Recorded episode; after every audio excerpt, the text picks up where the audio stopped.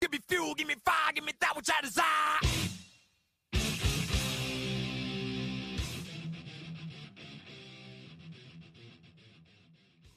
Hey, everybody, and welcome to episode 57 of Metallicast, the Metallica podcast. I'm your host and fellow Metallica fan. My name is Brandon. On this episode, I'm joined by two members of the epic doom metal band Crypt Sermon.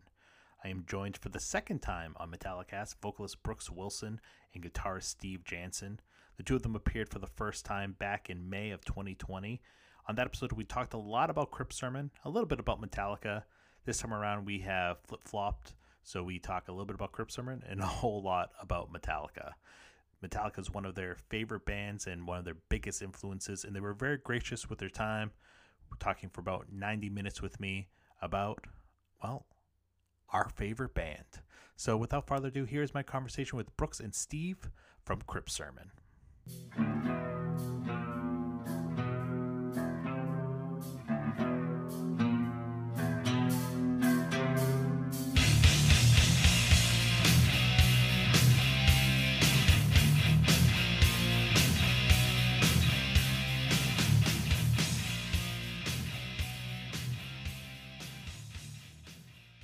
My guests today are vocalist Brooks Wilson and guitarist Steve Jansen of the epic doom metal band Crypt Sermon.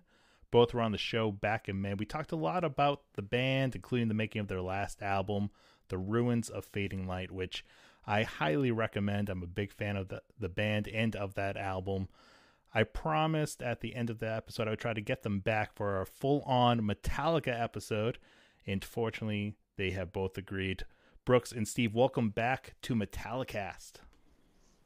Hey, thanks for having us. Pleasure is all mine. I know we talked a little bit about this uh, the first time you were around, uh, the first time you were on, uh, but just to sort of refresh the memories of the listeners, what was your entry point into the band and how did you kind of stumble upon them and become fans? Steve, go ahead. Oh, um, God, so long ago now. Um, I, my best friend, my best friend, childhood friend, and it was actually his younger brother, uh, brought home Ride the Lightning. He got it for Christmas or something like that. I, I forget. I forget how old I was, and I remember hearing it coming from his bedroom, just being like, "What the fuck? What's that? That's fucking awesome. It's cool." And um, and then I saw the cover. You know, you know how that cover is. It just grabs you instantaneously. Like you think it's the coolest Oh, thing yeah. ever. Um, the it's getting a little fuzzy now. It's been a long time, but um, yeah, I got into them through Ride the Lightning, and then I just bought, you know, everything, everything up until that point, which I think Garage Inc. had just dropped or something. So that was like everything back then. And Brooks, what about for you?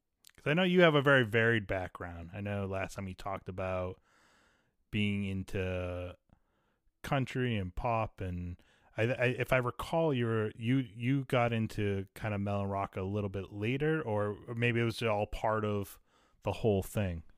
All part, uh, I think uh, the first type of music. I mean, uh, I've been into music since I was little, but um, were were it not for uh, Metallica, I guess um, Metallica and Alice in Chains, um, I wouldn't be a musician. Um, it, I, you know, familiar with Metallica from like, um, how old are you in second grade? Nine years old, let's say.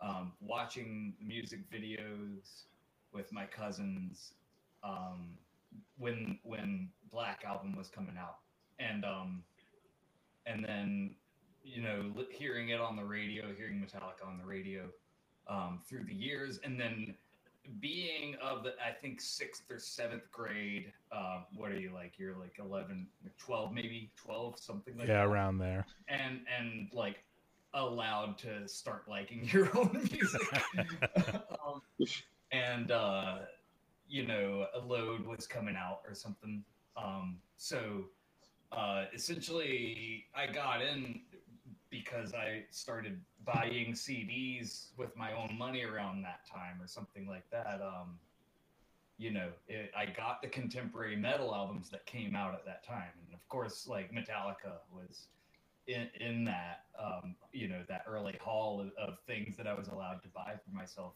So I mean, there, you know, that was I, I did even at the time that that came out, I didn't like love Load, but now I think there's like a, a good album on Load. like, Yeah, yeah, between, yeah. Between Yeah. Load and, and Reload, there's a really great album. Um, you know, even the Black album could be slimmed down some, but that's just because it's so ambitiously long. Uh, but uh, I, I mean, I, I guess what my journey was like buying those albums and then going through the used bins and buying older Metallica albums. So I, I did this with just about every band. Yeah. I, I, you know, so Metallica and uh, Sepultura, Megadeth. I, I would buy the album and then I'd go through the used bins later and buy their older stuff. And generally, you come to learn that, like, you know, further back in some of those bands' catalogs you go, the even the even better it gets. Uh, you know that I mean, yeah, Metallica was one of those bands that I, even when it was cool to like you know shit on them. It, it, for me, I was like Yeah. always the band. It, they're like my football team. I don't really like sports, but like I imagine that's what liking football teams like. Yeah. You know, Yeah, we have to. I, I have a similar entry point as you, Brooks, where the Black Album was the first album I owned, and I remember Load coming out when I was in sixth grade, and that was the first CD I ever owned. I like just got a CD player. I went out, got Load, and I remember going to my local CD store and looking at the Metallica section, and I was like, "They have other albums," and I was like, and I was like, "Uh, let me go. I'm you know looking through them like which album cover do I think I can bring home and piss my mom off with the most. So I settled on Kill 'Em All. I was like, that's a strong album title. We got blood, you know, like checking off the boxes. I come home, I put on the album, and I had the opposite reaction of, you know, the the old school '80s metalheads when they heard Load, they're like, "This isn't the same band." I listened to Kill 'Em All, I was like, Yeah. "This isn't the same band," and I'm like holding the album cover next to like you know, if you were if, if you, if you recall on the back of Load they you know they got obviously the short hair the suits they're like drinking martinis smoking cigars Yeah. and then on kill 'em all they're just like 18 pimple face like long hair i'm like this is the same band? I'm like who's this cliff burton guy? Where's jason newsted? And, uh, and then uh, you know obviously i caught up and educated myself. Yeah. but um it took me a few listens to like understand and uh, appreciate kill 'em all. And then once i did i just ate up the rest of it. But it it's funny uh i i talked to a lot of people on this podcast and everybody's got a different entry point because metallica is just one of those bands that you know whether it's the 80s the 90s the 2000s or the 2010s or now you know the 2020s they there's still new fans joining on board you know?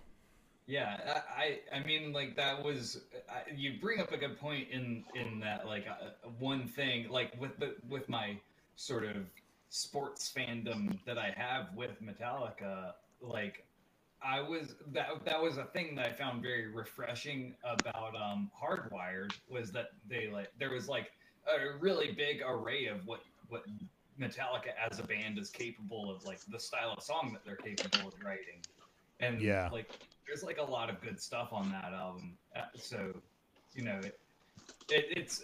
I think that album coming out also sort of really refreshed my love of the band. You know, they were always a band that like I stuck with, even like you know, I don't really, I don't really love Saint Anger and Death Magnetics. Like, it's got some good songs on it. But, Yeah. like, you know, I, you know, I hardwired like kind of reinvigorated me as to as to like how much I care about the band and how important like they were to sort of like my musical journey, I guess. I was gonna ask you guys if you guys had any kind of uh, relationship with the the more recent stuff because I agree with you, Brooks. I think uh, when I heard "Hardwired to Self Destruct," um, you know that to me was like a good summary of sort of everything that they've done as a band. You know, you have elements of the first four albums, the Black album, the Load Reload era, just sort of t- took it all and put it in a blender. And the songs I thought were really solid. Um, and and I think a lot of people agreed it was definitely the most positively received album in uh, recent years. So I was curious to, hear what your uh, relationship with the more recent albums were. Steve, do you have are have you kind of dug into any of that or? So actually, I mean, obviously, like Saint Anger, Death Magnetic, I, it was kind of in a phase in my life where I like, I, I kind of fell off with them, like people typically do when they're really into metal. They get, you know, they get into Metallica, and sometimes they just, you know, you get into black and death metal and everything else. Metallica's not cool anymore.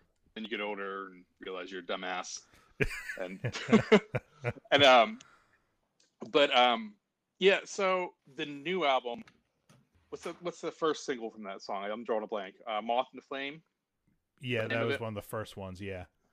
So that song, um, I thought was a legitimately fucking awesome song. Um, mostly because it kind of, they kind of went back.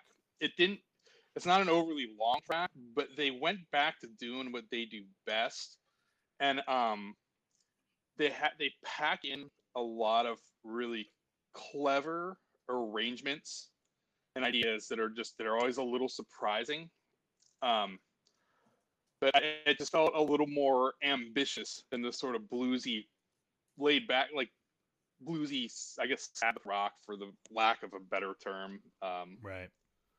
somebody might think I'm wrong, but I thought that that song sort of finally caught like what they did um, back in the 80s and a little bit of what they did like in the 90s sort of with the black album so it felt it's, it felt like a black album song with like a more 80s arrangement with them Yeah.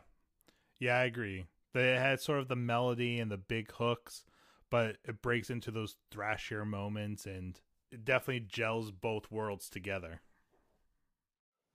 yeah i um i definitely listened to that song a lot when it came out and i liked it um i haven't i can't say i've listened to that record in a long time and i know it had some you know like a lot of their new stuff it had some some good some not so good some some terrible and some great. Um but they they paid their dues. Like anyone who's just i guess you know when you set the bar that high everyone gets so fucking hypercritical of every little thing they do. Yeah, I was talking about this with a, a a guest a few months ago, just about how I feel like Saint Anger was actually one of those first albums where when it came out, the internet put it under a microscope, and now all of a sudden everybody had a voice, and everybody was a critic, and that has definitely continued, and if anything, gotten worse with the loss of whether it's YouTube comments or you know, I I I love being on Twitter and interacting with listeners of the show, but it also can be a toxic place depending on if you run into the wrong person. And it, you know, just sort of everybody has to feels the need to put in their two cents.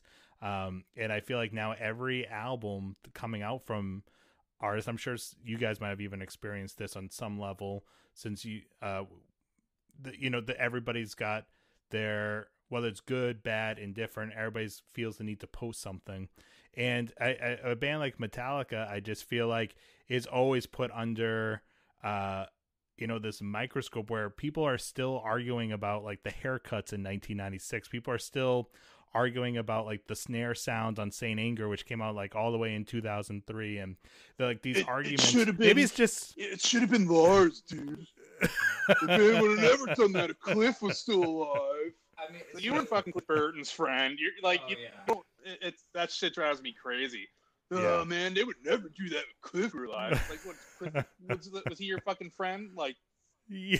Know. It's like, it's like, you know. But I, I get it. It's like the myth, the mythos behind it all. Yeah. But you know what they it, uh, the band always says too like Cliff Burton was the one that you know was listening to southern rock and country western and classical and jazz and they were just listening to like Motorhead and Misfits. so he was he was the most Yeah. adventurous one of all of them musically. Oh, I mean, he opened them up real wide. Yeah. Yeah. Uh, that's for I sure. think you Um, know regarding regarding the uh the sort of like um sort of microscope that Metallica operates under. uh, I, I I can't help but think that they also invited a lot of that. You know, they they got involved, Of in- course. in, sort of like ambitious things. Uh, uh, you Mhm. know, their, their legal department is a little like overreaching, I think. And uh, Yeah. but on the other hand, like I, you know, I think Steve and I've talked about this a lot of times. Like Lars, like the thing that Lars said was going to happen with Napster happened. Like, Mhm. like he was largely Mhm. right about what would happen to the music industry as a result of music sharing.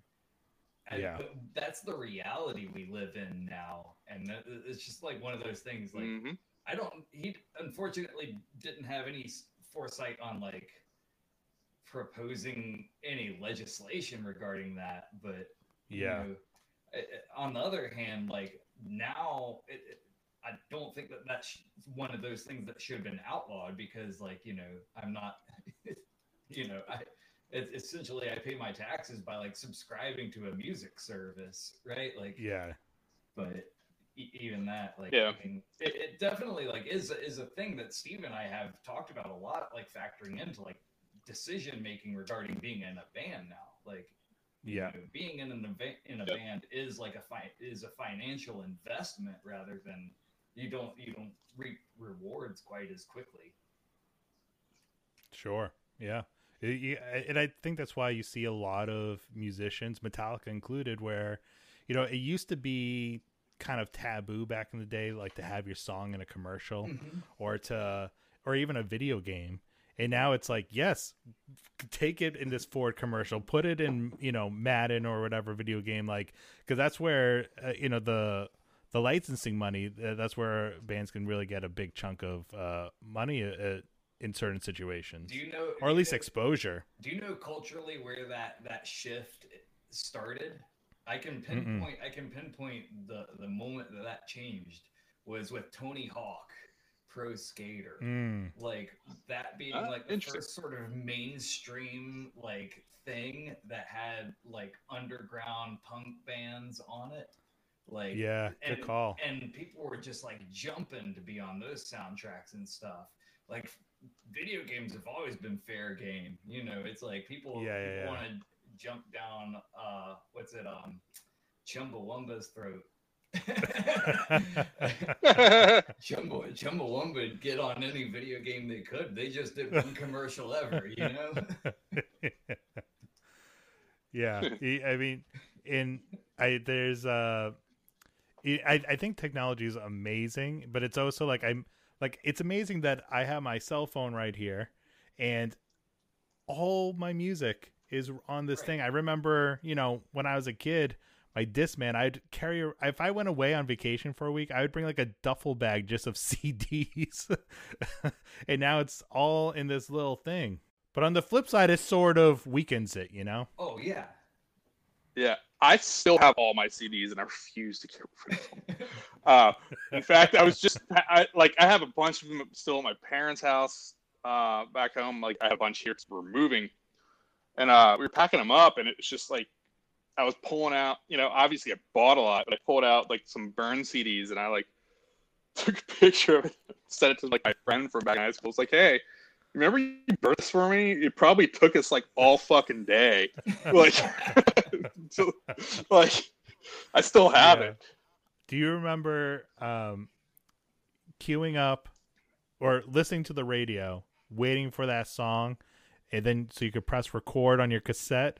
And you would it, it was Oh, yeah. always the Oh, worst yeah. version because it was on radio. You'd have the talked the DJ talking beginning. at like the beginning and end, you know. Yeah. But it was like, oh, I want to hear my new uh my new song with the new Metallica single or whatever, so I'm gonna record it on radio and I- listen to it. I, I, men- I mentioned um, how Alice in Chains was like such a big deal for me, but that was like the first band I Yeah, ever did that with. You know, yeah.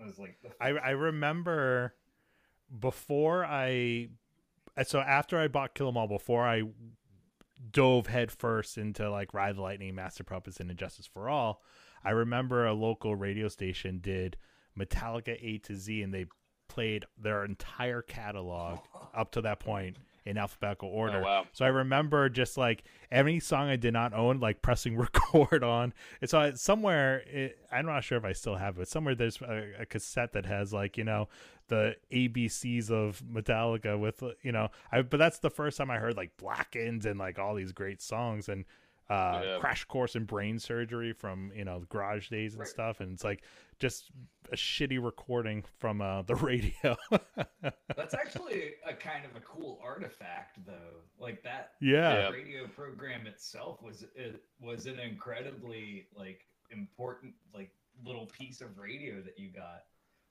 and and now you know that was a radio station back home and now you go back home and it's like that radio station does not even exist anymore it's like you know turned into whatever uh it's so sad but Yeah, there was a um, college radio station I used to listen to back home, um, and there's a DJ that played a ton of metal, and I used to call in and uh, I used to just request all kinds of shit because I, I didn't have anything yet at the time, and I was just yeah a lot of stuff I just like was like things I've seen pictures of. I was like, oh, that was cool. I'm gonna, I'm gonna request this and hear what it sounds like.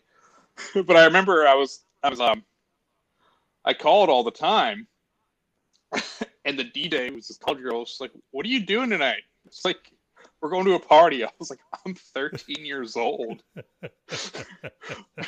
I guess I had a lower voice. She was like, "Oh Jesus, you sound a lot older." I was like, "Yeah, no, I'm 13.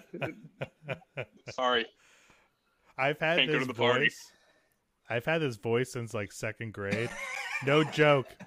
I I remember being in second grade, calling my friend Russell. This, and uh, this is a true story. I called and I was like, "Hi, is Russell home?" And his mother was like, "Who is this?" And I was like, "Brandon." She's like, "Brandon, who?" Should... I'm like, "Brandon, I'm in his class." She's like, "Can I speak to your mother?" and my mom had to go on and confirm, like, That's- yep, that's my, you know, eight year old son. Because she thought I was a grown man calling her eight year old son.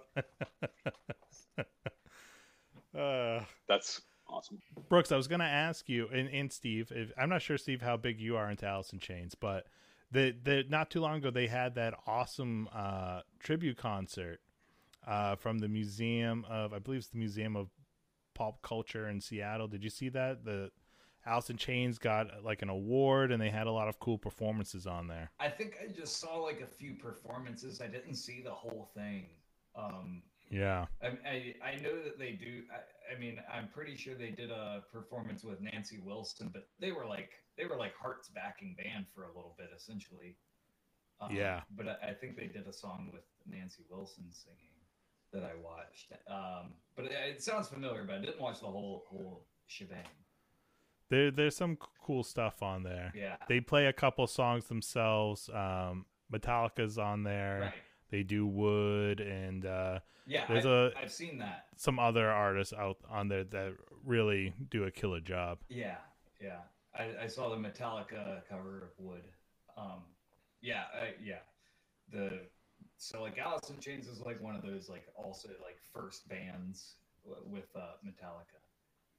That Yeah. you know was was pretty excited. I you know fell fell sort of out of it for a little while, and then um, Steve actually pointed out to me how good um, Black Over Blue is, and I hadn't Mm. I hadn't really spent any time with it. So then I I did catch up Phenomenal with it. record. It's so good. Yeah. Um.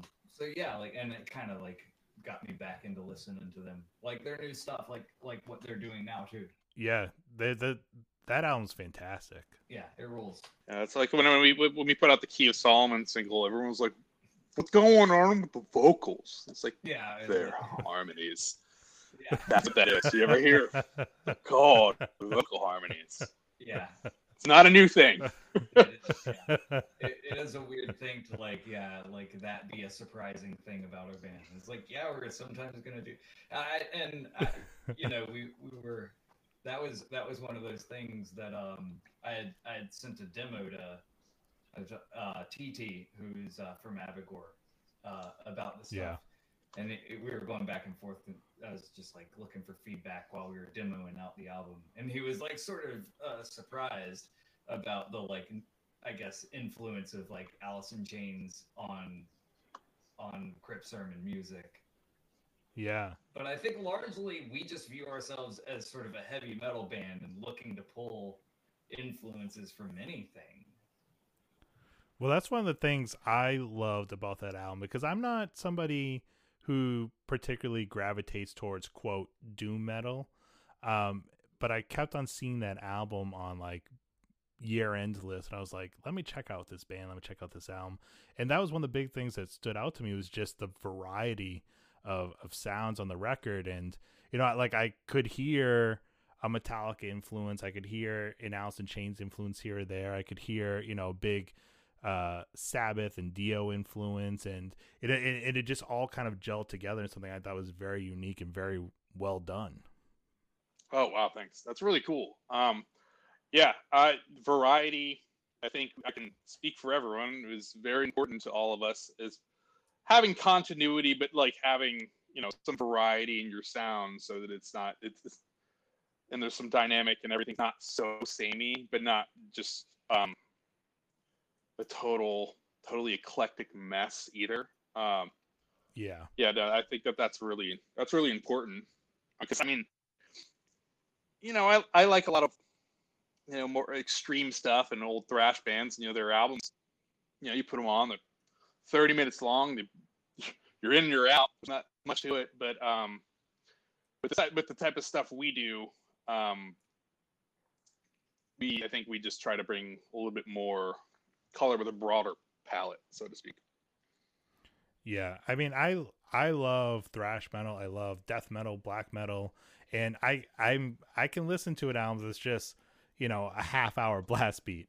But the albums I'm going to keep on going back to, and that the bands that I really gravitate towards the most are the bands that have their own sound, but really push the boundaries of that sound. Whether in Alice in Chains is a great example. Metallica definitely does that. You know, like every Metallica album, you, you know it's going to sound like Metallica, but I also have no clue what it's going to sound like. Right. Okay. So can I bring that back to um, uh, Hardwired then? Yeah, because, please do. Okay. So one of these things Steve knows about this too, because um, they uh, took what's that band Baroness on tour in yeah. Australia, right? Um, and then you know, uh, I hear a little bit of sort of Baroness influence on the chorus of uh, what's it, Moth into the Flame. Yeah. And um, I just thought that that was kind of a something that that caught me off guard, and, and like it was exciting to to hear some sort of what I what I felt like was pretty direct influence on and you know uh, I lived in Savannah know know a few of the guys who are in in is in and uh, were in Baroness and it was so there's a yeah. whole personal connection to being surprised by Metallica releasing a new album I was like you know it was yeah it was exciting for me to to feel that that closely connected with a band that I've like looked up to for a long time. You know, cool to see them bringing in new influences. Yeah, I know that James Hetfield has said he's a big fan of that band, and the the vocalist, I his, his name's escaping me off the top of my head, but I know he's a fantastic artist. He's done, yeah, you know, their album covers, yeah, yeah. and he's done. uh They've they've licensed uh they've you know hired him to do some Metallica posters and T-shirts since then and stuff. So yeah, and he has a fantastic art style. Yeah, yeah, and the stuff he's done for them, he did this cool Four Horsemen maybe poster. yeah, shirt. It's a really cool image. He's done, yeah, he's done a bunch for them. Yeah, great artist, great artist.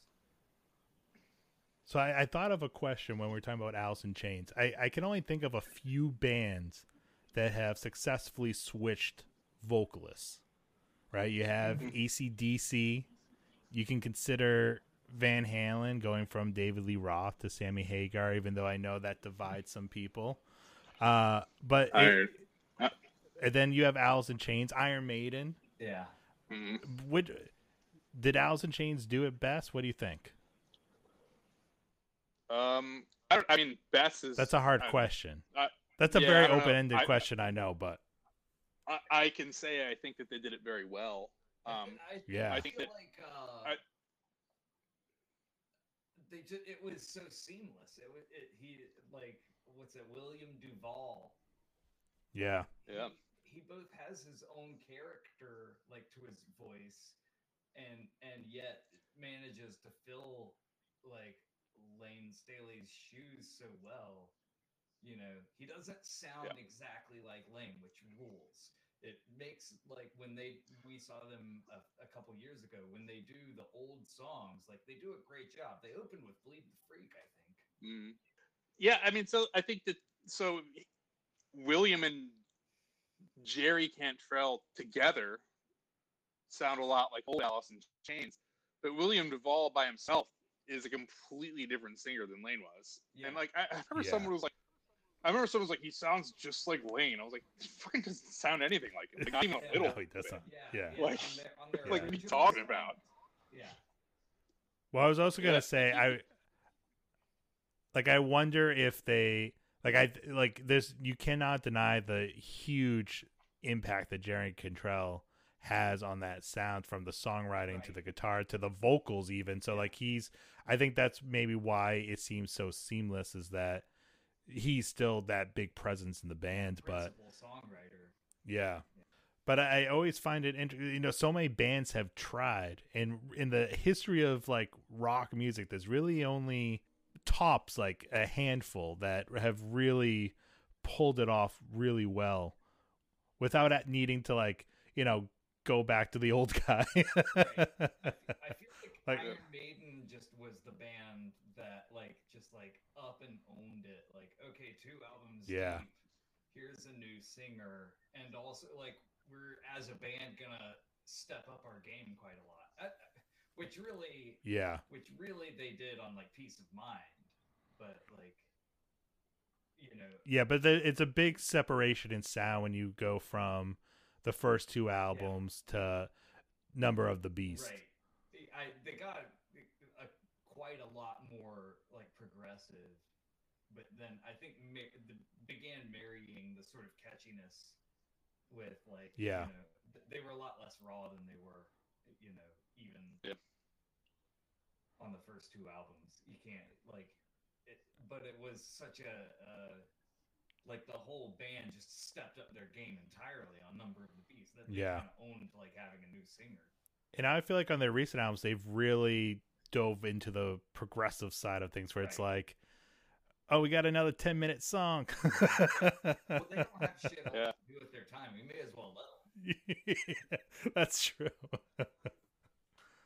I tell you what, I really do love watching the, the bromance of Adrian Smith and Richie Kotzen on social media. Oh yeah. I just think it, it, that's just like what a fucking what a of- cool pair of dudes. What a couple. Like it's just like wait, are. you two? It's like wow, you guys. Are, like, a friend of mine, we used to, we were joking that Richie Kotzen is like the real life version of was it Joe Cool or like the, the fucking Dos Equis guy or something. Oh, yeah. That guy, guy's just amazing. I um another friend told me like his because he grew up around here. He went to high school, I think in like New Hope or something. But uh, Oh, he's one of my buddy- his dad went to yeah, my, my buddy's dad went to high school with him, and he was just like, I mean, he was a, I mean, you can hear it on his early shrapnel recordings. He was the genius. but He's just like, yeah, man, Richie was amazing in high school. He was a good-looking guy. He was like, nobody could fuck with him on guitar. He was always walking down the hall with like two chicks on his arms. so he was just like, he's just like, that's just like how he's always been. Apparently, I don't know. Yeah. Either way, brilliant guitar player. There's two brilliant guitar players. I know, guys I just happen to think are really cool. So I get a kick out of watching their little bromance on social media. That's great. So speaking of guitar and uh, you know, obviously Brooks for you as a vocalist, I'm curious if you can name any sort of specific ways Metallica has influenced you guys in how you approach whether it's your instrument or songwriting, whether it's uh, you know, from tones or style or equipment or anything. I, I think uh, we'll Uh, agree on songwriting. Uh, like you know, uh, they're such great songwriters, um, as Steve and I both agree on, like the idea of like every song sort of having an oh shit moment. Like every song's got gotta be an A plus song. I feel like if even like even now, like there was a period where I felt like they weren't trying to write every song be the banger, but like that is a thing I've liked that they tried to bring back. I, they've always felt very Yeah. earnest in, in trying to every song encapsulate a full complete idea. Yeah, what's funny because when you emailed us about this, um, I, s- I kind of went through my mental rolodex of like, huh, there's just like favorite riffs, favorite parts, and um, I was actually listening to Kill 'Em All before I jumped on here. Uh, uh, I was listening to Phantom Lord, and it, it's it's so funny because like he starts a guitar solo, and like it's just like this very frenzied kind of energetic solo section, and then they they drop down out of it with this like that harmonic they like descend uh, on down the scale, and then they're playing, then they play that clean part, Yeah. and that, that it's like that clean part is, I always thought that was like the sickest fucking thing, and that really starts to show what they would eventually be capable of, and then but Oh, after yeah. that, but after the clean part, they build it up, and then he plays another guitar solo. it's just like it's just like wow, this is really fucking over the top. It's awesome. I always thought Phantom Lord was like the skeleton of so many songs that followed. You know, like kind of laid the the groundwork. And I as you're talking, I was curious how much of that solo arrangement do you think was Kirk Hammett as opposed to Dave Mustaine who played such a heavy hand on that record? Um, I mean, I definitely Dave Mustaine. I, I've watched old videos, and you know, you can hear him on the old demos of him playing a lot of those souls very similarly. Uh, So yeah, I mean, you got to give credit where credit's due. Um, one good solo, you know, on that record that the Four Horsemen, um, because in the original Mechanix version, they didn't have that slow down like middle section Yeah. uh, with the big long guitar solo, and that's that's a good.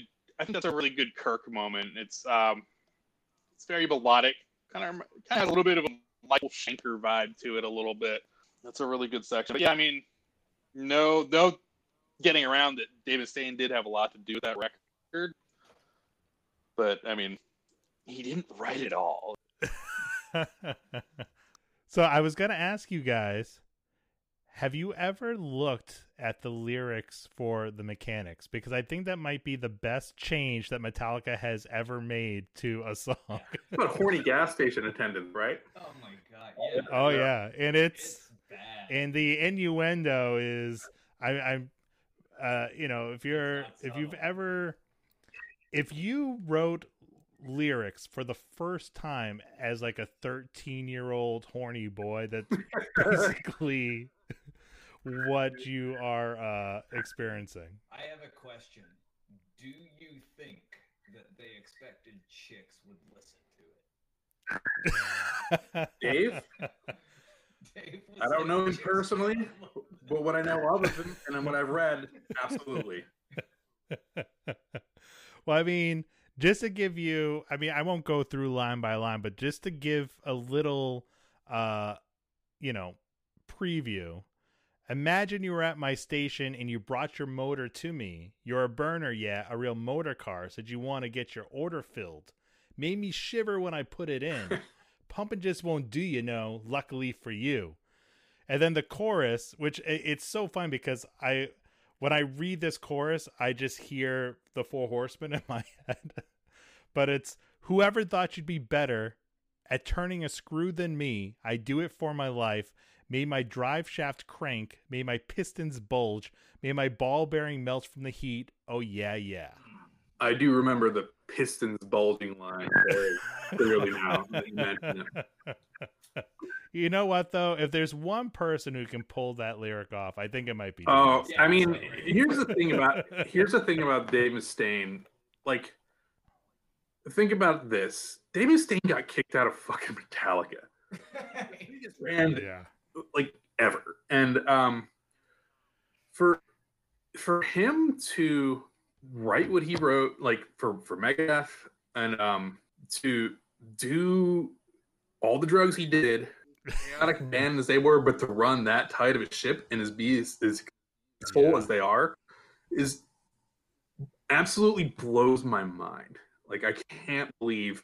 I mean, that's like borderline sociopathic. Like to be able to do what he does, like it's unreal that he has gotten to where he is. just his cohort of like co-guitarists in that Yeah. band is incredible. Like the yeah, Yeah. guitarist alone, like yeah, the, I, I don't think you'll hear any like Megadeth shit talking between the two of us. Yeah, no, I, I, I, uh, well, I, I love Megadeth. I, I like to, you know, I, I, I, I poke the bear sometimes just because he's an easy target. It, it- but, and I, and I do, a, I do a pretty good Mustaine impression if I do say so myself. Is it gonna be like? but um you know I, I i have a very uh uh I, i'm a huge megadeth fan. So i'm rooting them on for their next album. I want a really good megadeth record in the 2000s here. But um it, it to your point i i recently read uh, i sometimes write for uh, metaltalk.net and i i recently read uh and did a review for hi the Rust in Peace book that mustaine put together Mhm. and there's so many stories in it it's all like firsthand accounts. Like it's not like a written book. It's basically like all quotes. I read like most of it. I have it actually. yeah, there's so much great like and crazy drug stories of of him and Ellefson. It's unbelievable. And it's like how do they even make that album? It is a miracle. But also too, it messes with my brain because like Mustaine's somebody I can you know, he has like that hard edge persona. I, I can picture him drinking and doing hard drugs and sleeping with all these women. Like he's a mega rock star. Yeah. David Ellefson is it just seems like the nicest guy, like family man, and it's just hard for me to picture him doing like speedballs and like Yeah. all this crazy shit. No, I mean, he's he's what he's from. He's from like Minnesota, I think, right? Like, yeah. I think it's how he talks. It's that accent, you know, that Midwestern accent that just is like, oh, I, I, I won't try to do it. Yeah. You ever tried that? That's a. I don't mean I don't, it there, there's an element of Fargo. in it, you yeah, know? absolutely. You know. Is this, you, you call this a speedball? Oh, I, I've never done one. I'll try it. This is crazy. Nice. It'd Can you get more of that? Yeah, no, it's Dave Mustaine. I, I think like it's just love him or hate him is just a phenomenal human at just like being able to do what he's done. yeah. Um, I mean, and I would argue him getting kicked out of the band was the best thing, just because now we have two awesome bands, and the Best fucking thing to You know, happen it- to Dave Mustaine was getting kicked out of Metallica. I mean, Dave Mustaine, Yeah. Dave Mustaine made he never got as big. He's gonna play second fiddle to fucking James, so you know, best, Right, If yeah. he, it, you know, he was never gonna be the lead singer in Metallica, it, or you know what I mean. if it didn't happen then, it was gonna happen down the road. Like those, Yeah, the, I feel like Yeah. you can't have, you can only have too many. You can only have so many alphas in one group, you know. yeah, and, and they've mentioned that. I mean, I mean, can we be real here? Like, Kirk is not an alpha. No, especially when you watch them they're the exact he's exactly what they needed but yeah i mean that the thing is like with why doesn't he get over it and just, i don't know from his perspective and like i said he got kicked out of metallica. And with with somebody who's gotten as far as he has clearly has an ungodly amount of drive. It's it's like he wants to be number one. Like it's got it's just got to eat at him. But i mean either way, Megadeth scratches a totally different itch than Metallica does. It's not it's not the same band at all. yeah, So yeah, but you're you're right though. Like we we have Megadeth and a world without Megadeth, you know, be pretty shitty. So So I'm I I know I told you guys I would love to hear about some of your favorites. I know you guys have sort of hinted at a couple things already, but I'm just sort of gonna throw some things out there you guys can fire back. Favorite Metallica. I'll start with I think with what I think is gonna be an easier one. Um, we'll see. But uh, favorite Metallica album? Depends on the day. uh, I mean, I think, I think cohesively, like Master of Puppets is just the most brilliant album ever. Like it's just the way it, it starts and finishes and flows together.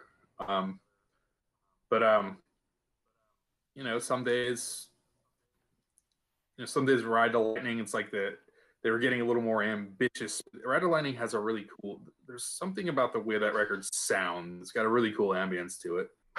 Um, it also sounds like the album cover looks, which is just Yeah, it's, I totally. it's agree. Yeah. like and um you know some some days though too it's uh i like just cranking up kill 'em all and it's it's fun having a couple drinks and banging along to kill 'em all but i mean i love justice too and like i, I do like black album uh but if if i had to pick i guess I'm i'll just say puppets on my end Yeah. Uh, I think you know it's a category thing for me. I like uh, picking my favorite is different than picking the one I listen to the most. But I listen to um, I listen to Kill 'Em All the most. Uh, I Hmm. think my favorite to li- like my favorite experience of listening to their albums is uh, is Ride the Lightning, and I think categorically their best album is is Puppet Yeah. uh, like that they did I, I mean just about everything that i want to hear from metallica they did on puppets um Yeah. and, and it's just like an a plus plus album you know I always say if you play somebody the song Master Puppets, in that eight minutes you kind of hear everything that Metallica does really well as a band. You know, I've heard so many people. Well, I don't want to say so many, but I've heard more than one person say this. Like, man, it'd be cool. If, like the thing that should not be wasn't on that record. oh my god like, Fucking out of your my mind. very favorite song was, like, Leper I- messiah people complain about Leper Messiah and like i okay Leper Messiah might not be the best song on the album but it's legitimately like i would miss that song i love Leper Messiah Yeah. From a song arrangement perspective, "Disposable Heroes" is always a song that comes to mind yeah when I'm thinking about songwriting. Um, yeah totally that whole record is is just unbelievable from start to finish. It's just it it sounds like they started and they like they started at battery and then literally wrote it all in that order. Yeah, yeah. It- Orion comes at such a perfect point on the album. Yeah, it, it doesn't it doesn't sound like those songs like they just kind of decided their placing. It sounds like they wrote it all in order because it, flows and works so well together. I s- think that the thing that should not be is, you know, they they didn't do anything that reinvented the wheel in that song, but it was just so outside the usual Metallica norm while still sounding perfectly like Metallica, like how it's down tunes, the guitar solos, it just has this really eerie atmosphere. Like it it matches the oh lyrics. the God, music matches yeah. the lyrics just like perfectly. Yeah, his vocals are really have such a cool bite in that song too. Uh, Yeah. I remember listen, I have a really fond memory listening to that album with a friend uh, in the car when we were really young teenagers, and that song came on. he looked at me and said something to the degree of he was like, "You know what's sick?" He was like, "That riff is so fucking heavy. He doesn't even have to sing. He like, it has to stop, and he just sings over nothing. He just sings over that chord." And I was just like, you know what? I never thought of it that way. That's hilarious. Bruiser of a tune. It's so it, that's that that tune itself is such a big part of you know the it's it's like battery and what is uh what's after battery? Oh shit. Ma- uh, Master. sorry, battery master, and then uh and then the thing that should not be because master the Yeah. song is such a big part of that Mhm. that side of that record and then then like uh the thing that should not be is so incredibly heavy that it, it's sort of a counterbalance to how Yeah. to all the space that they would explore on master of puppets you know and and a real departure from what you're used to hearing metallic you know two albums in you're used to hearing Yeah. them do on an album. I think even though in 2021 that that song still stands out as pretty unique in their catalog. Like they definitely would do like sludgier stuff. Um, even like a sad but true, Yeah. you know, ha- kind of has that slower crunch and stuff.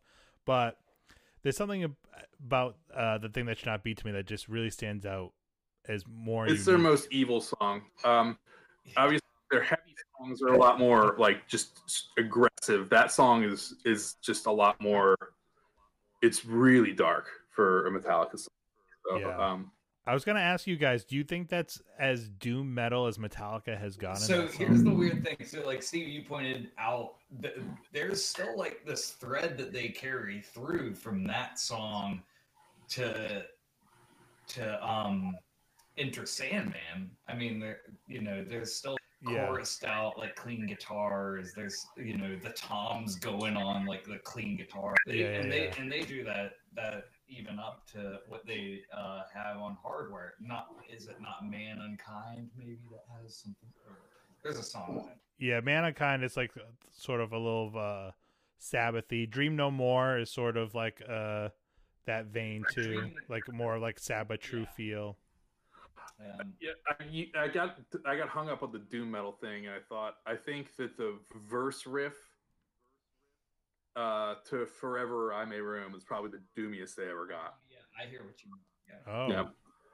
Uh, I think you're big That's like sort of open like, chords. very big open chords. yeah, yeah, Huge sad lyrics. yeah, Yeah. Huh. I that that's a that's a really good call. I would not have thought of that one. Yeah, no, Favorite song, mm, Yeah. just as a full package. Is that even mm, that's possible? like impossible.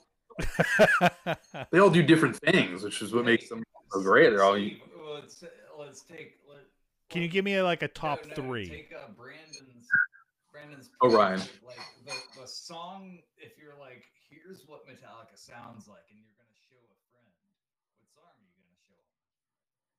'em? Mm.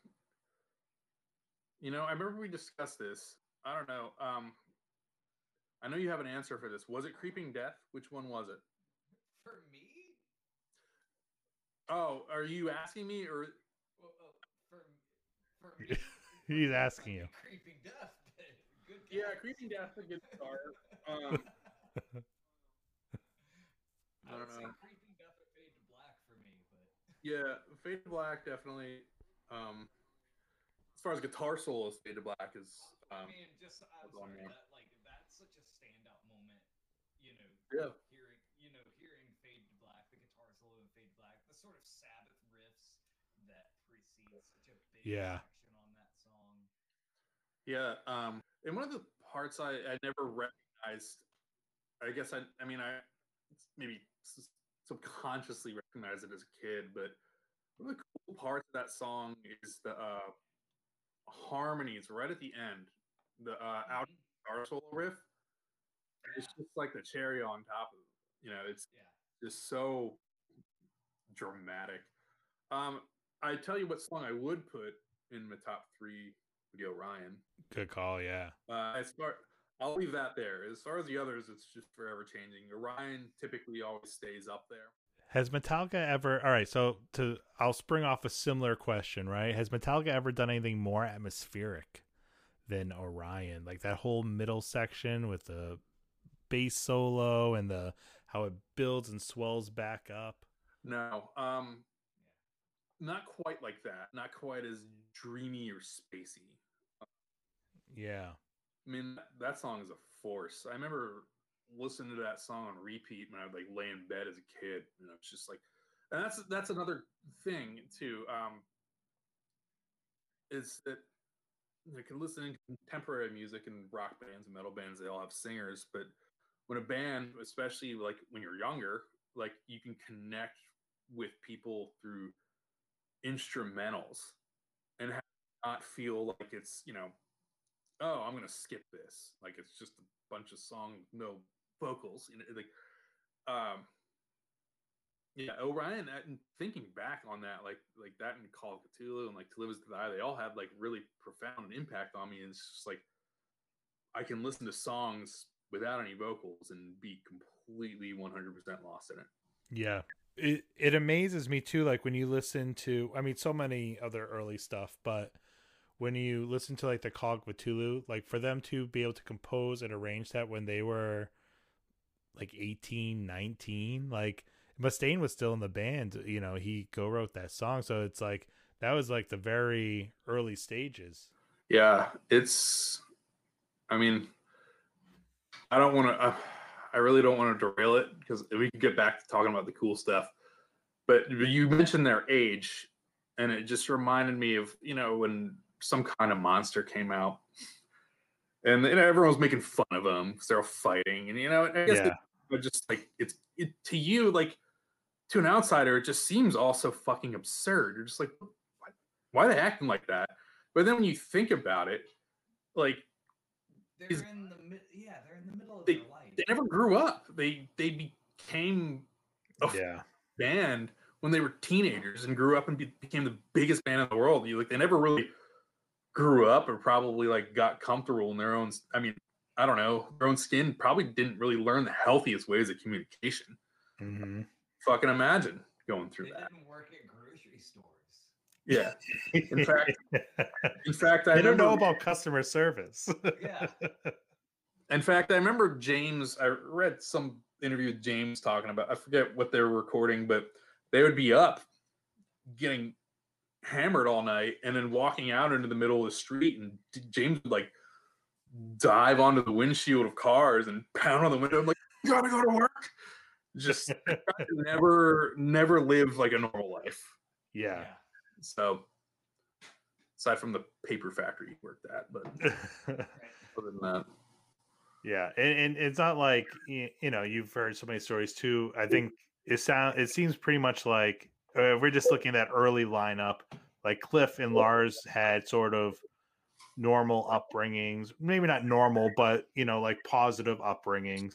Whereas you know James had a very negative childhood with you know his father leaving, parent, uh, mother dying young, and just sort of all these things that lead to all these songs but like he never really had uh, a normal life even as a child and then when you're like you said he's you know 17 18 in this band and that's all he knew for the next 40 years. Like and, and again was in literally the biggest band like ever. Yeah. Yeah. Like that's not there's nothing normal about that at all. Yeah. I can't even imagine like trying to unravel and untangle all that that's just I, I mean, it, it's such a different life, you know, in a weird way.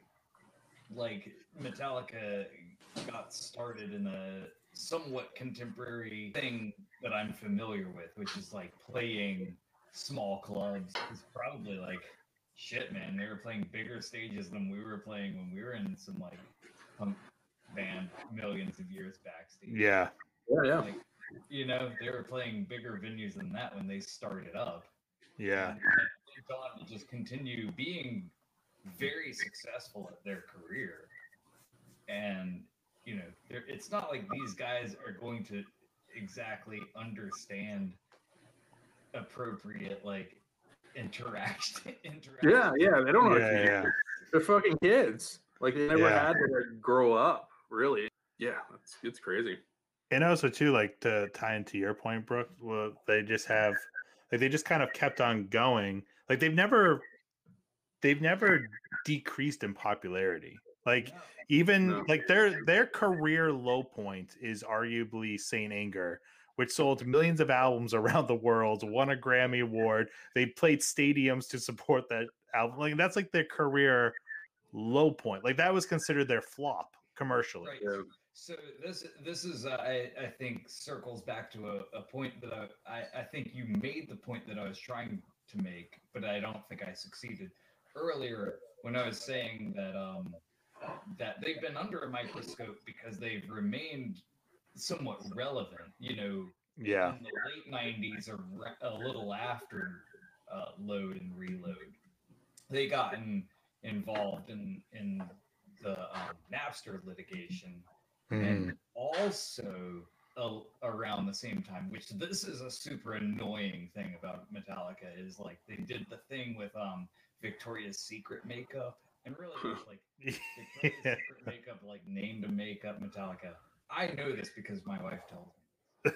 I remember when that happened. Yeah. Yeah, I remember and, that. and it's really their legal team that like you know the makeup company. I don't know if it was Victoria's Secret. Actually, I'm, ma- I'm making that. part I think it was, if memory But serves me some- correct. Some something about makeup, but and I if he uh, that was what I was talking about with like the overzealous legal team.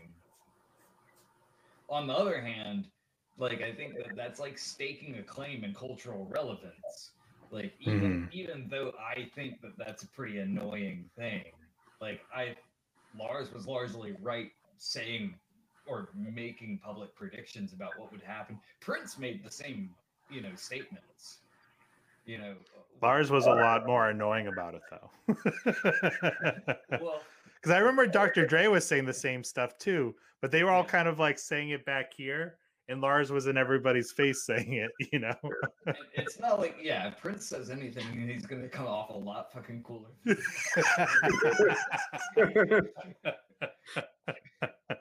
but like you know also yeah uh, lars was like the one who wanted to jump in front of the microphone yeah. like everyone look at me and like no we want to look at prince but like you got to the microphone You're stuck with this little Danish drummer instead. Yeah, he's a talker, that Lars. There he is. Yeah. and, you know and, and good on him because he parlayed that though like you know Yeah. into, you know keeping his band relevant at the time and then the the shit with the like the shit with the documentary was not cool like that that is one thing is like the whole documenting their band getting a band therapist is like i watched it i've watched it like a million times it's a cautionary tale. it is for- it, it literally is Oh, I mean, I still say that riff sounds stock. yeah Hey, I still say it all the time. Sounds stock. There is a um there is a t-shirt you can get online of uh Lars Ulrich's father, Torben Ulrich, and it says Oh. delete Delete that. I forgot about that. I would say delete that. Like point blank, just didn't even. Yeah, it was amazing. And and the thing was, I laughed about this because I don't know if you and I have ever watched it together, Steve. I feel like we might have, but Hmm. like, we I definitely own it, so you know. Oh, you um, but like I remember the song that he's talking about is this like kind of more just like ambient, like lots of vocal harmonies. It's actually Yeah. pretty cool. I've, I've liked to see what they did with it. Yeah. I remember reading it was like a what's that group uh Sigur Rós am I pronouncing it correctly Hmm. and they uh it was like they saw them in concert and then went and like did that weird am like ambient vocal thing. And that was going to be like the intro to the album. But yeah, I agree with you. There's part of me that's like I want to hear it you know? I I mean we we did get uh their collaboration with Lou Reed Lulu which it was pretty um experimental I guess you could say Yeah, that's very. yes. You're right. It's a very diplomatic term. It's, it's ambitious, also. I, it I is mean ambitious I don't mean to backtrack. I didn't know that, that about that Sigur Rós bit. That's interesting. I think it's in the movie. Yeah. I don't remember if it's in the movie or if I read it somewhere, I, uh, I- but I have- it's I have created it as as some. I, it stands. It's in the movie. Brooke says it's true. I I corroborate your information because I have also heard that before, whether or not it's in the movie. Interesting. That's Yeah. cool. I was going to ask, do you have eh, all right, we talked about favorite album, favorite song. If we narrow it down even more, do you have a favorite riff? Ooh. I don't know which is the hardest of one of those questions. Like Yeah. which. I mean, the riff one. You think about the riffs and like they're all so is Steve, yeah. the the the riff the thing that should not be riff is like the riff that always is the metallica riff in my brain it's like the riff that plays when i think of metallica Yeah. I it, it is just sort of like the thing it Metallica is like is synthesized with the term like heavy metal for me. So it is Yeah. like that sort of like sparking, like totally just like blasting, compressed, chugging guitars. You know, Um, yeah, there, there's a like Blackened has a ton of just Mm. insane riffs. Um, it's every time I think of a song, it's not just like I remember every riff in the song. I'm like, oh fuck, like it's never just like one of them. It's always like there's always just so much going on in the song. Like Blackened is, is a great example of peak Metallica riffing. Um, I'm trying to think of some others. I, I always thought, you know, the the break in the middle of Damage Inc. was fucking awesome. Um, there's, I mean, there's, yeah, it just the list goes on and on and on and on. Uh, I also really like you're going on about Blacken though too is that, that a lot of their harmonies and like they're more like pretty like big parts like the harmonies in this the interlude to the solo in Blackened is good but um I'll tell you what the whole middle section of uh, To Live Is to Die uh, the clean Mm. the Yeah. classical section, the, like the arpeggios.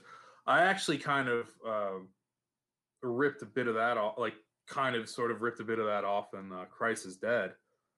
Uh, that's just what you're talking about. sort of idea, Yeah. and I'm gonna rip it off again. You know, Uh, I, I, I think this was this was something you brought up, Steve, in talking about this. Is like that like there's a real internal consistency to, to Metallica songwriting, which I really appreciate. Is that you know a Metallica song operates like musically within the same framework as every other Metallica song. Like their their musicality exists fairly in a pretty insular language. Hmm. But Yep. the, the way that they incorporate new influences is always refreshing and always like still feels authentically them.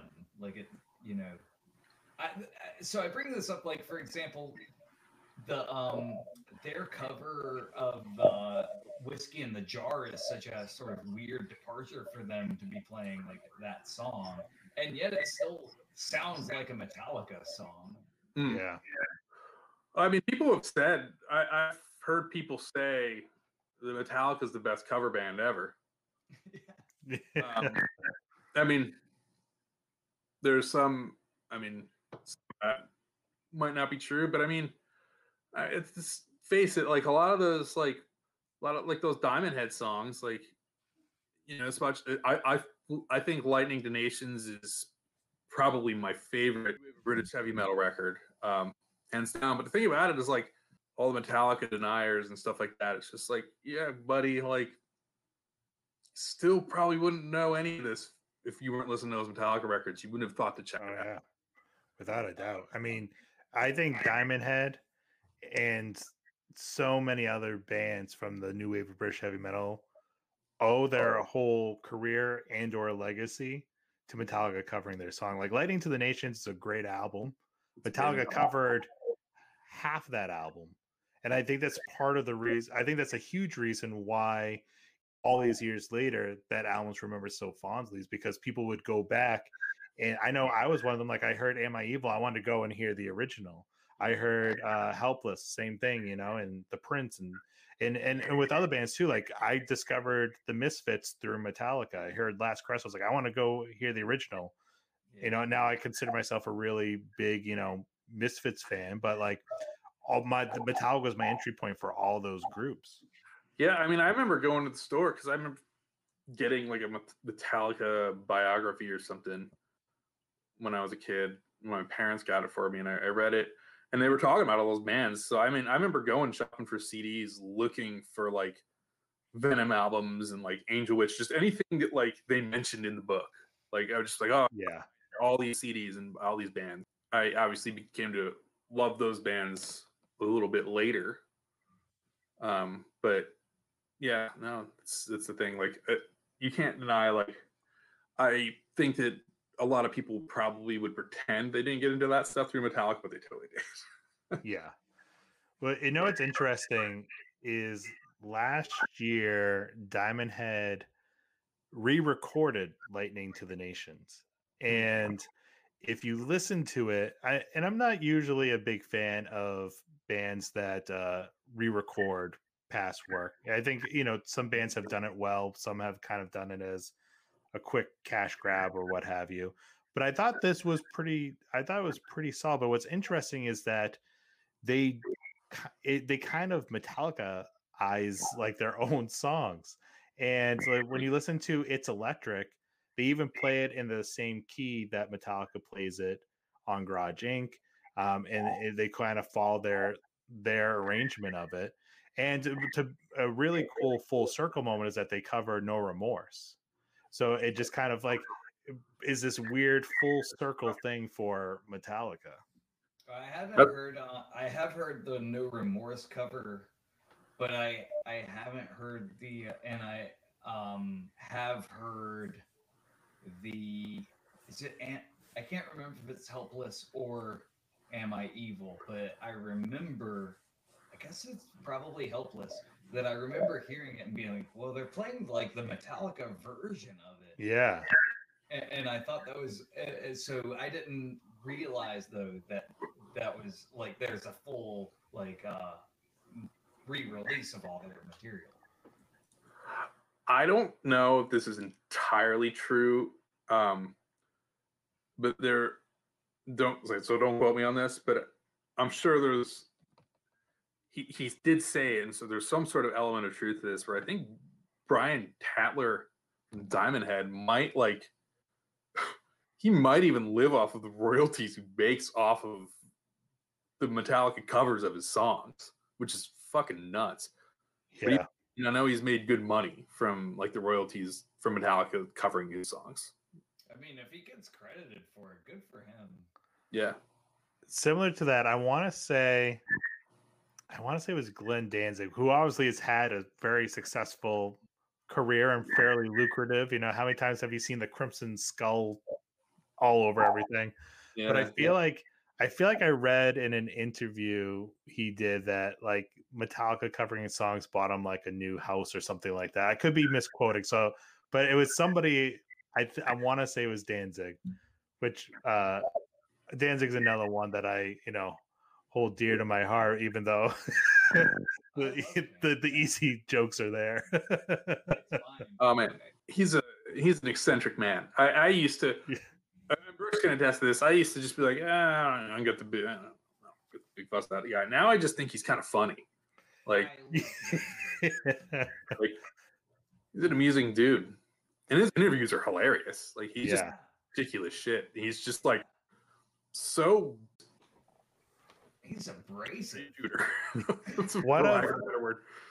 one of my favorite concert moments. I was in college, and uh, my buddy and I saw Danzig at a little club in Boston, and uh, we were debating whether to go or not. And then he announced that a half hour of the set he was going to play all Misfit songs with Doyle. So uh, we were like, "All right, we're going." So we went, and you know, at the beginning of the set, Danzig's playing his solo stuff, and we're, me and my buddy are just sort of like standing there, bobbing our heads. You know, like I, I, I, the first four Danzig albums I actually have a really soft spot in. Like they were played a big part of my childhood. But Mhm. like the kind of after that, I'm just sort of like I don't really know this song. kind of just bobbing my head. So Danzig, you know, is like giving it his all. He's down the front of the stage. Everybody in front of us is like, you know, devil horns and singing every word. Danzig looks over at me and my friend, and we're both just standing there. He looks at my friend and just goes, sticks up the middle finger and walks away. And I was like, dude, Danzig just fucked you off. That's amazing. Get this close and not know all the words. I'm I'm so happy you mentioned this because I will look for literally any excuse to tell the story. and I wasn't even there. I wasn't even here. So like this is just by hearsay from somebody else. But when I heard this story, I was crying for like 20 minutes in laughter because I just I just it's just so absurd to me. It was one of their apparently my friend's buddy went to one of the like the first, if not the first, Misfits shows. where They're, playing like an arena. The Misfits in an arena, crazy. Like people were waiting many years for this? Like 30, so like 30 Yeah. some- Yeah. They're they're in the middle of the set. They're playing this stadium. And like Danzig apparently after like the first few songs just looks around and just yells at them like, Can somebody turn on the fucking pumpkins? And all the pumpkins start to light up around the arena like the arena. But I just like um, just the visual of that and the fact that he was did that. It just Steve, at any point of the hundreds of times that you've told this story, have you ever considered that at a certain point Danzig's like told the stage crew, like at some point I'm probably gonna yell about turning on the pumpkins, leave them off until I yell about it. I no, I just, Either way, that story's gold, though. No matter which one it is. I just like to believe that he's just that mad all the time. yeah, all right. Perfectionist. My favorite thing in the world is honestly uh like pictures of Danzig doing normal human things, like the picture of him that was online of him buying like kitty litter, or there was one at Christmas time when he was like at his girlfriend's house. She took the picture and posted it like on her Instagram, and it was eh, like him barefoot wrapping Christmas presents, and I'm just like, this is like so adorable and amazing. Thank you, Yeah. thank you, Glenn Danzig. What was the, what was the one story about him? He like bought a house, and like people kind of caught on to like where Yeah. living. So instead of selling the house, he just abandoned it. He just left it, and there was like a bunch of bricks in the yard or something. so like the the neighbors filed a complaint, and like if- he had to take care of it like legally. So he showed up with a pickup truck at like three o'clock in the morning and picked him up by the brick. It was just like whipping him into the back of the like the, the truck, screaming like, "You want me to come up pick the fucking bricks up?" Just, like, losing his mind, like just a psycho. So I have heard that story, but have you seen um there were pictures online. He listed that house. Have you seen the house?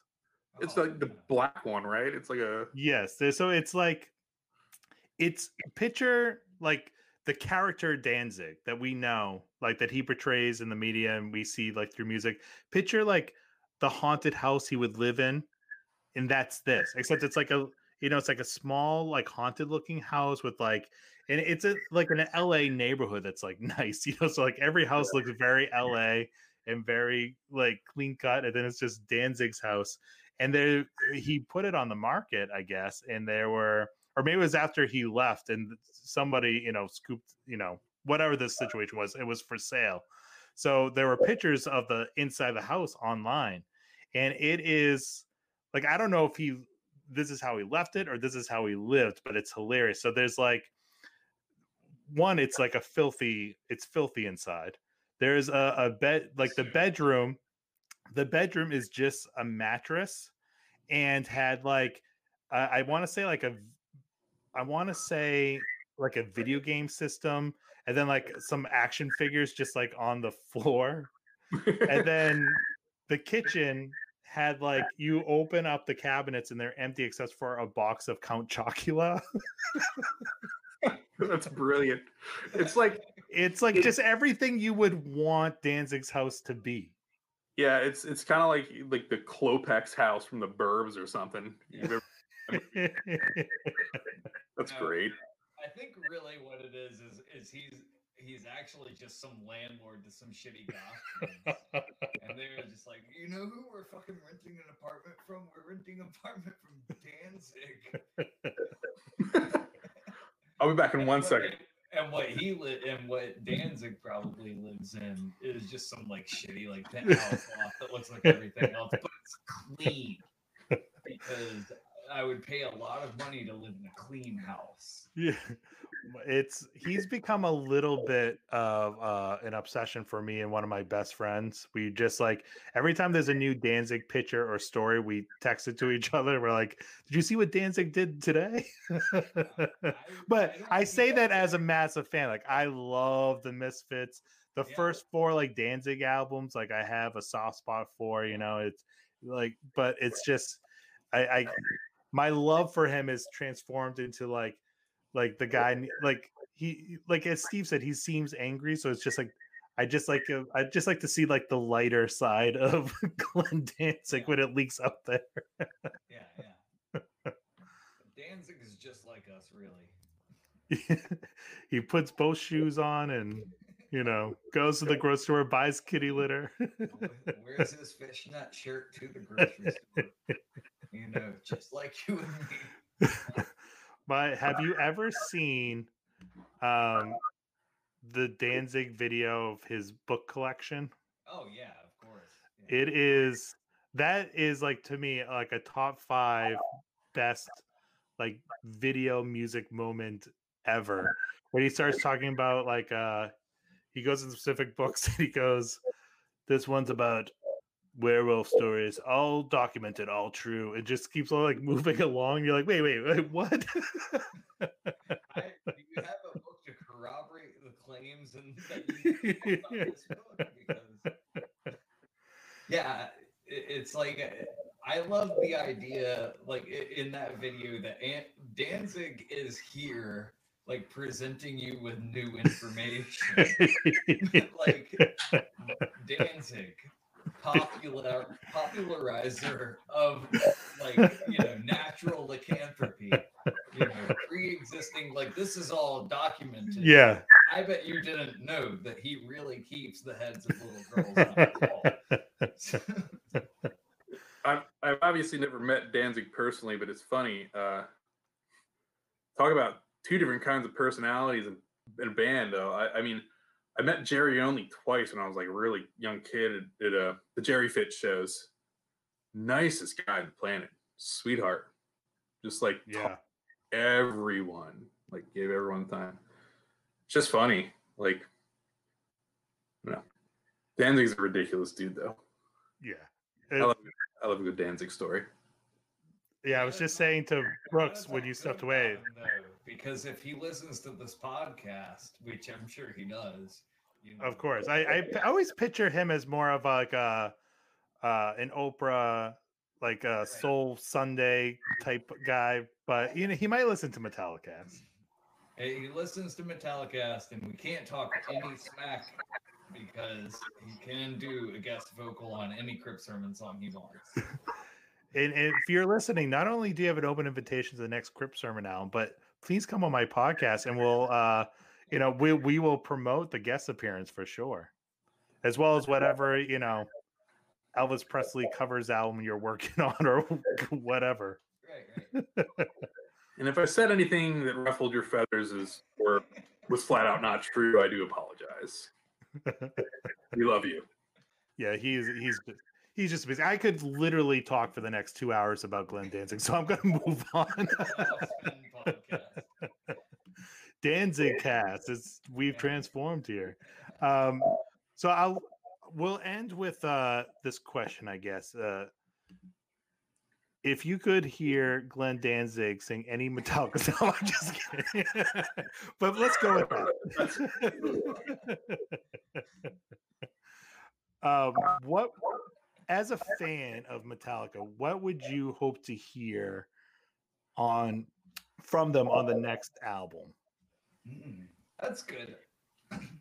You know, I I guess like be, because I haven't kept up with uh I think Steve's seen them more recently than I I've I- I saw them a half a time. Right, right, true. Uh, but I, I, so I think I brought up like what a what a cool thing I thought it was that that I could I felt like I could hear a little Baroness influence on on a, a song, and maybe that was just my imagination or in the harmonies, or maybe Baroness has always been influenced by, uh, obviously influenced Metallica in that way, but like um, I'm interested to see what like kind of new things that they might pull in to their songwriting moving forward. I'll answer that question, but I just got lamenting at the, the time I half saw Metallica. At least I got to see at least I got to see them play Harvester of Sorrow before I lost my mind.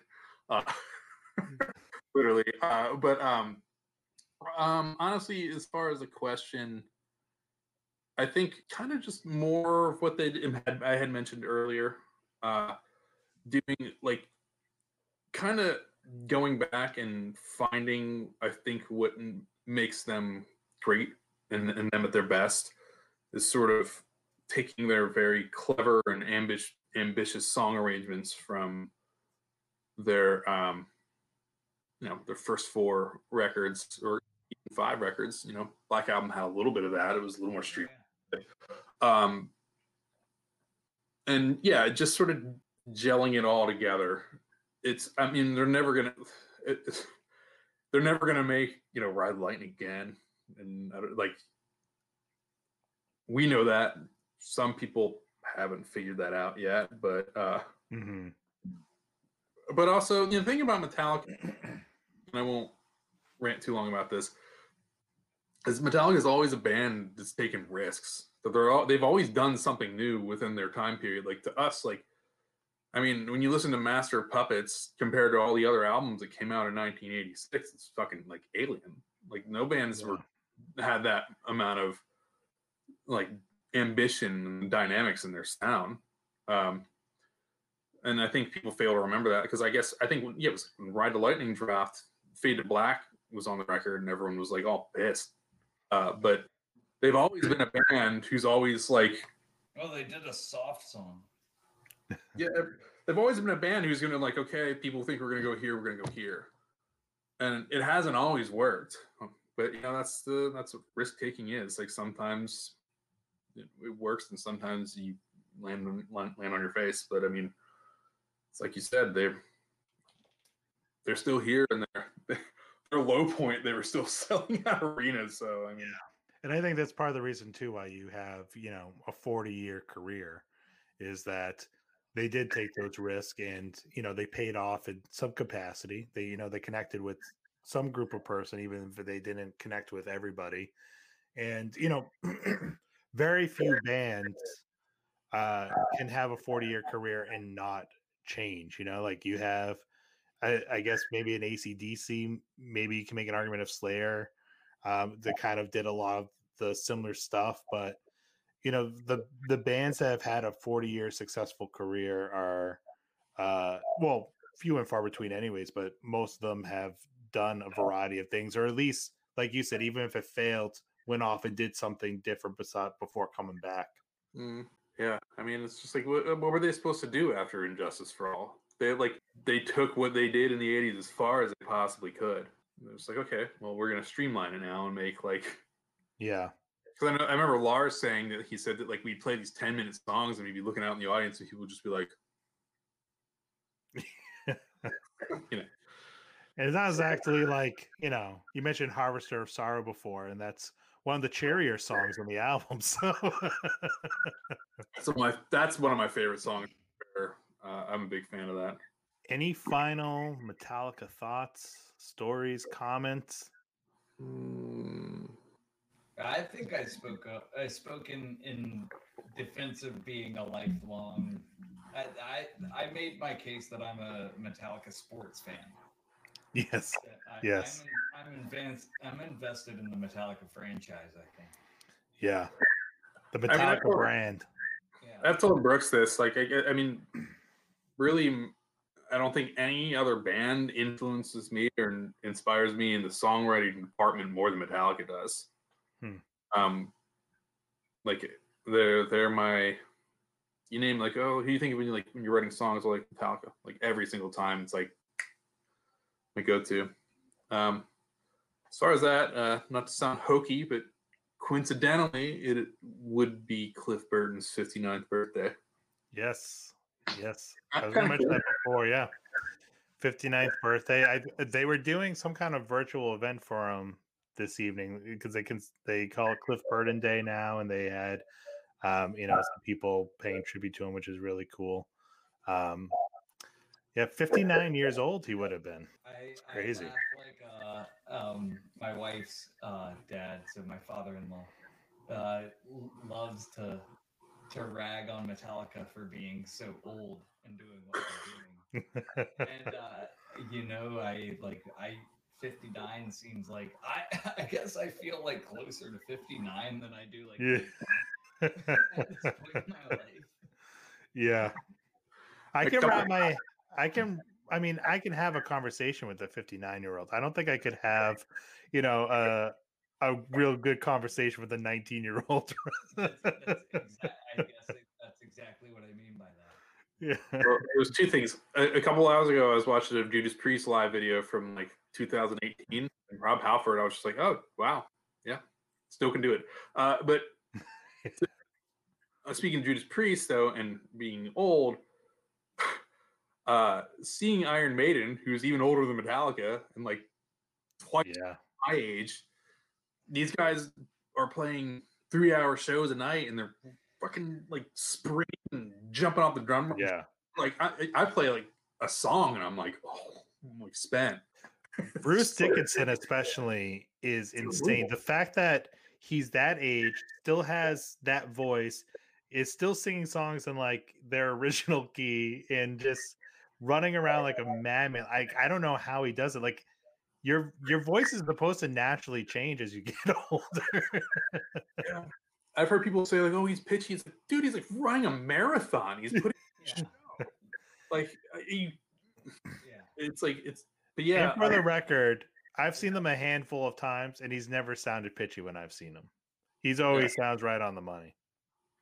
yeah. I mean, on top of that, though, he's always sounded great. Um, on top of that, too, like you're you're not a jukebox. You're performing. Yeah. like sometimes like when you're performing like your your performance like on your instrument or whatever it is you're doing might you know take a back seat for a minute like you might fuck things up because you're hmm giving your all to entertain people like it's gonna happen Yeah. Yeah, no one came to to going to see a band. yeah nobody came to watch you stand there and look at them like it's Yeah. yeah I remember seeing Metallica. It was one of my first time seeing them, and they played. It was, I think it was on the Saint Anger tour, um, and the, I think it was actually the song Saint Anger they were playing, and it, I- could tell that James. It, it was very obvious that James was like running out of breath during the song because they were just playing it too fast. It was probably the first time they've played it live. I think I saw like the first show of the tour, you know. And uh, afterwards, he was just like, "Uh, "Yeah, that, that song's faster than I thought it was going to be." It just had to like make a joke and move on. But it's like you know, if you're the biggest metal band in the world and you're fucking something up, like mistakes happen. You're a human. You just you you you just gotta roll with it. You know. Perks, I have a question for you, actually, while I'm thinking of it. Um, remember when James used to play with his guitar down to his like shins? Mhm, Like, I would go and do that for like three hours a night for years, and it's just like, like, over, like, like and, and it was that fucking Explorer too. So that thing weighs like like ten pounds. yeah. it was so low. He's raised it since, and like yeah, it's yeah, of course. back up a little higher, and it's pro. I mean, it is it, it had to have been giving him back problems. Oh also, like, God, how the fuck do you- like that too? yeah, how the fuck do you sing like that? Like, Yeah. it's gotta like affect the way you breathe. Yeah. I mean, yeah, and he really did. You know, you're talking about like uh '89 live shit. You know, '89 and Black Album, he was and And and he, it was like so low, and he's hunched over. I mean, he looks good though. He Mm. he, he really is. He, he really does. unbelievably cool. some good shapes. Um, Yeah, but, the yeah, coolest looking guy. He looked cool as hell. Um, but yeah, like you know, there's I I don't have a year of that in me, let alone a couple years of it. Oh. You know what though? He also his voice in recent years, he it's in fine form. Like I've I've seen videos of him and he's you know he's some of the older stuff that he might have struggled with like during like you know early 2000s or something mm-hmm. like he's like the kill 'em all era stuff like he's hitting some of those higher notes again and Yeah, like he he's really pushing his range and working on his falsetto and it's it's yeah, it's impressive he's like a he he's sounding really solid these days yeah. I agree. Yeah, I think yeah, I I I feel like there's a professionalism that like you know there's sort of like untamed and and unrefined early years they really pulled off well and then there especially like you know as he as he got into his 40s and 50s he wasn't able to sort of even even really try so hard at pulling that off. He was, you'd see live videos, even like um, the first S and M performance, like you know when they do those old songs, his vocal performance on those recordings weren't super good. Yeah. But, uh, but I feel like he's really put in the effort, especially lately, to to be very professional about the way uh, an older guy's voice has changed and, Yeah. and adapt to it. Yeah, Uh, I obviously missed the bite he had in his voice back then, but I mean, like you said, his voice changed, and you also you can't sing like that forever without like damaging your voice. Yeah. So good on him. Hope he's doing well. Yes. Yeah. You they they just were on uh Stephen Colbert after the Super Bowl. I DVR'd it, watched it the next day. They just did Enter Sandman, but they sounded great.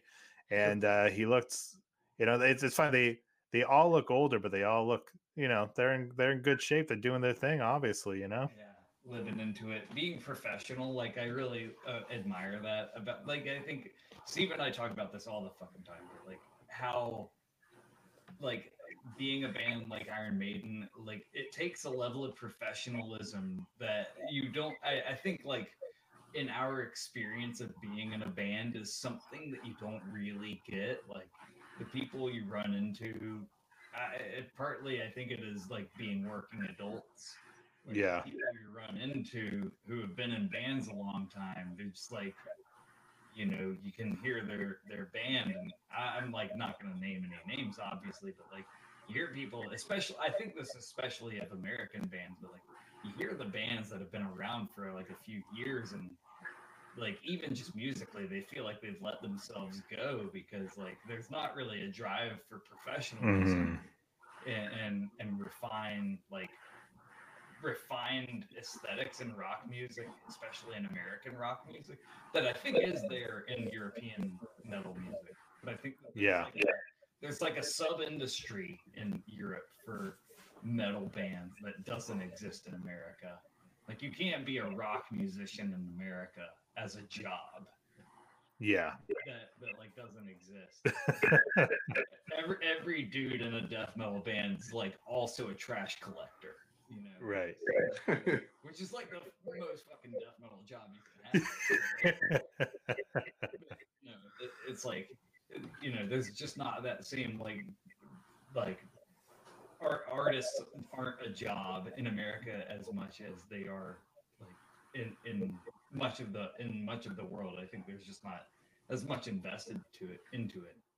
And Yeah, so that does drive American bands to sort of like either make a choice like yeah, either I, I think like Crypt Sermon tries to handle ourselves fairly professionally and so we've gotten really good opportunities based on like you know scarcity breeds demand and i think that's been a big thing that we have had some good luck being somewhat inaccessible but i think up until more recently we were much more popular in europe than we are in america Yeah.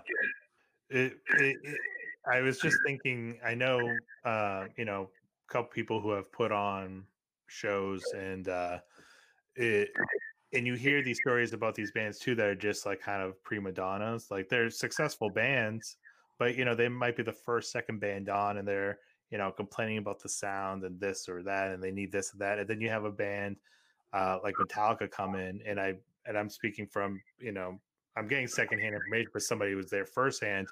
Uh, Metallica played a show, and they was just like a well-oiled machine. Comes in super professional. Every single person who works for them is like super professional, protecting of the brand, so to speak, and just they come in, they punish, they leave, and that's that. It's just like that. There's a reason why, besides the songs and this and that, there's a reason why they're at this level, and then nobody has really been able to truly catch up to that yet. You know? yeah Yeah, it's a tight it's a tight ship with all those bands. It's like it kind of blows my mind. Um, I was listening to a podcast, uh, a guitar podcast, and um, uh, the Jeff Loomis was on, um, and he was talking about uh, just the arch enemy like crew and how like He's like, yeah, like I mean, he's like, all my like my like MIDI like runs into my drummer's laptop. I don't touch any. I was just like, what? Like that's fucking nuts. Like this. Yeah. Like, he says like everyone in the crew is such a perfectionist. Like everything's just like, like I can't imagine. I would be so stressed out in that environment. Like, I mean, you probably work your way up to it, but like I, I like if I went in there now, I would just be like, wow, I like I'm gonna get up. like I don't know what I'm doing. Where can everybody find you guys? Find Crypt Sermon? What's the best way for them to support you guys right now? Um, and find your music. Our ba- our Bandcamp. So Crypt Sermon at band uh, dot band whatever it is bandcamp dot Crypt Sermon. I don't know. Look us up. I'll put the link in the episode description. Yeah, yeah, and uh, and then we're on Dark Descent Records. That's I mean I don't know. You just Google it. It's like two words that you write. I'll put the links in the episode description, so it'll be a click away for anybody who wants to check out. Can't but in all seriousness, guys, uh, I've loved having you on both times, and uh, I'm not just saying this because you guys are on the podcast. Um, you can go on to since uh, from an episode before you were on. Um, I gave the Ruins of Fading Light a shout out. The first album was great, but I think the Ruins of Fading Light was just.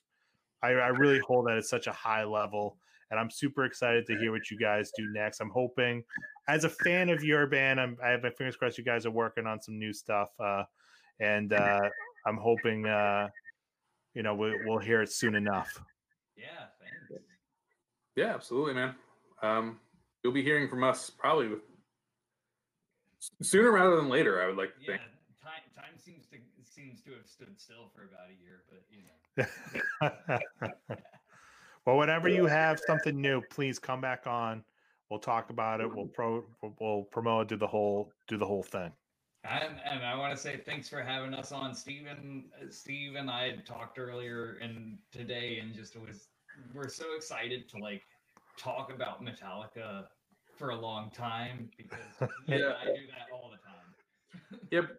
Brooks and I, and like along with all, all other bandmates and our friends, we just like music you like that we like, and Yeah.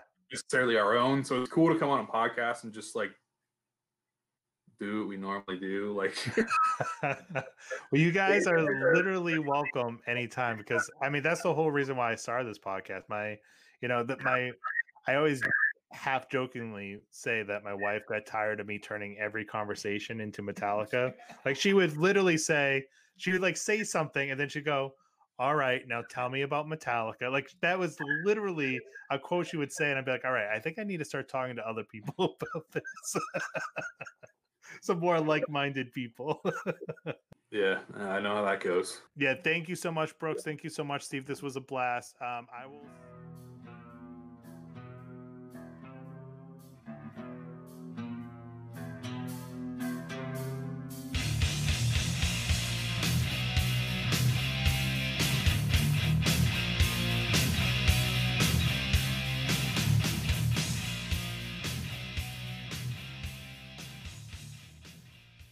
Thank you to Brooks and Steve from Crypt Sermon for coming back on Metallicast. Like I said at the top, they were so gracious with their time. Talked for over 90 minutes about Metallica and a little bit about Megadeth and a little bit about Danzig, all of my favorite things. Check out the links in the episode description to check them out on Bandcamp and uh, their record label Dark Descent. I highly recommend their album, The Ruins of Fading Light. Both their albums are fantastic.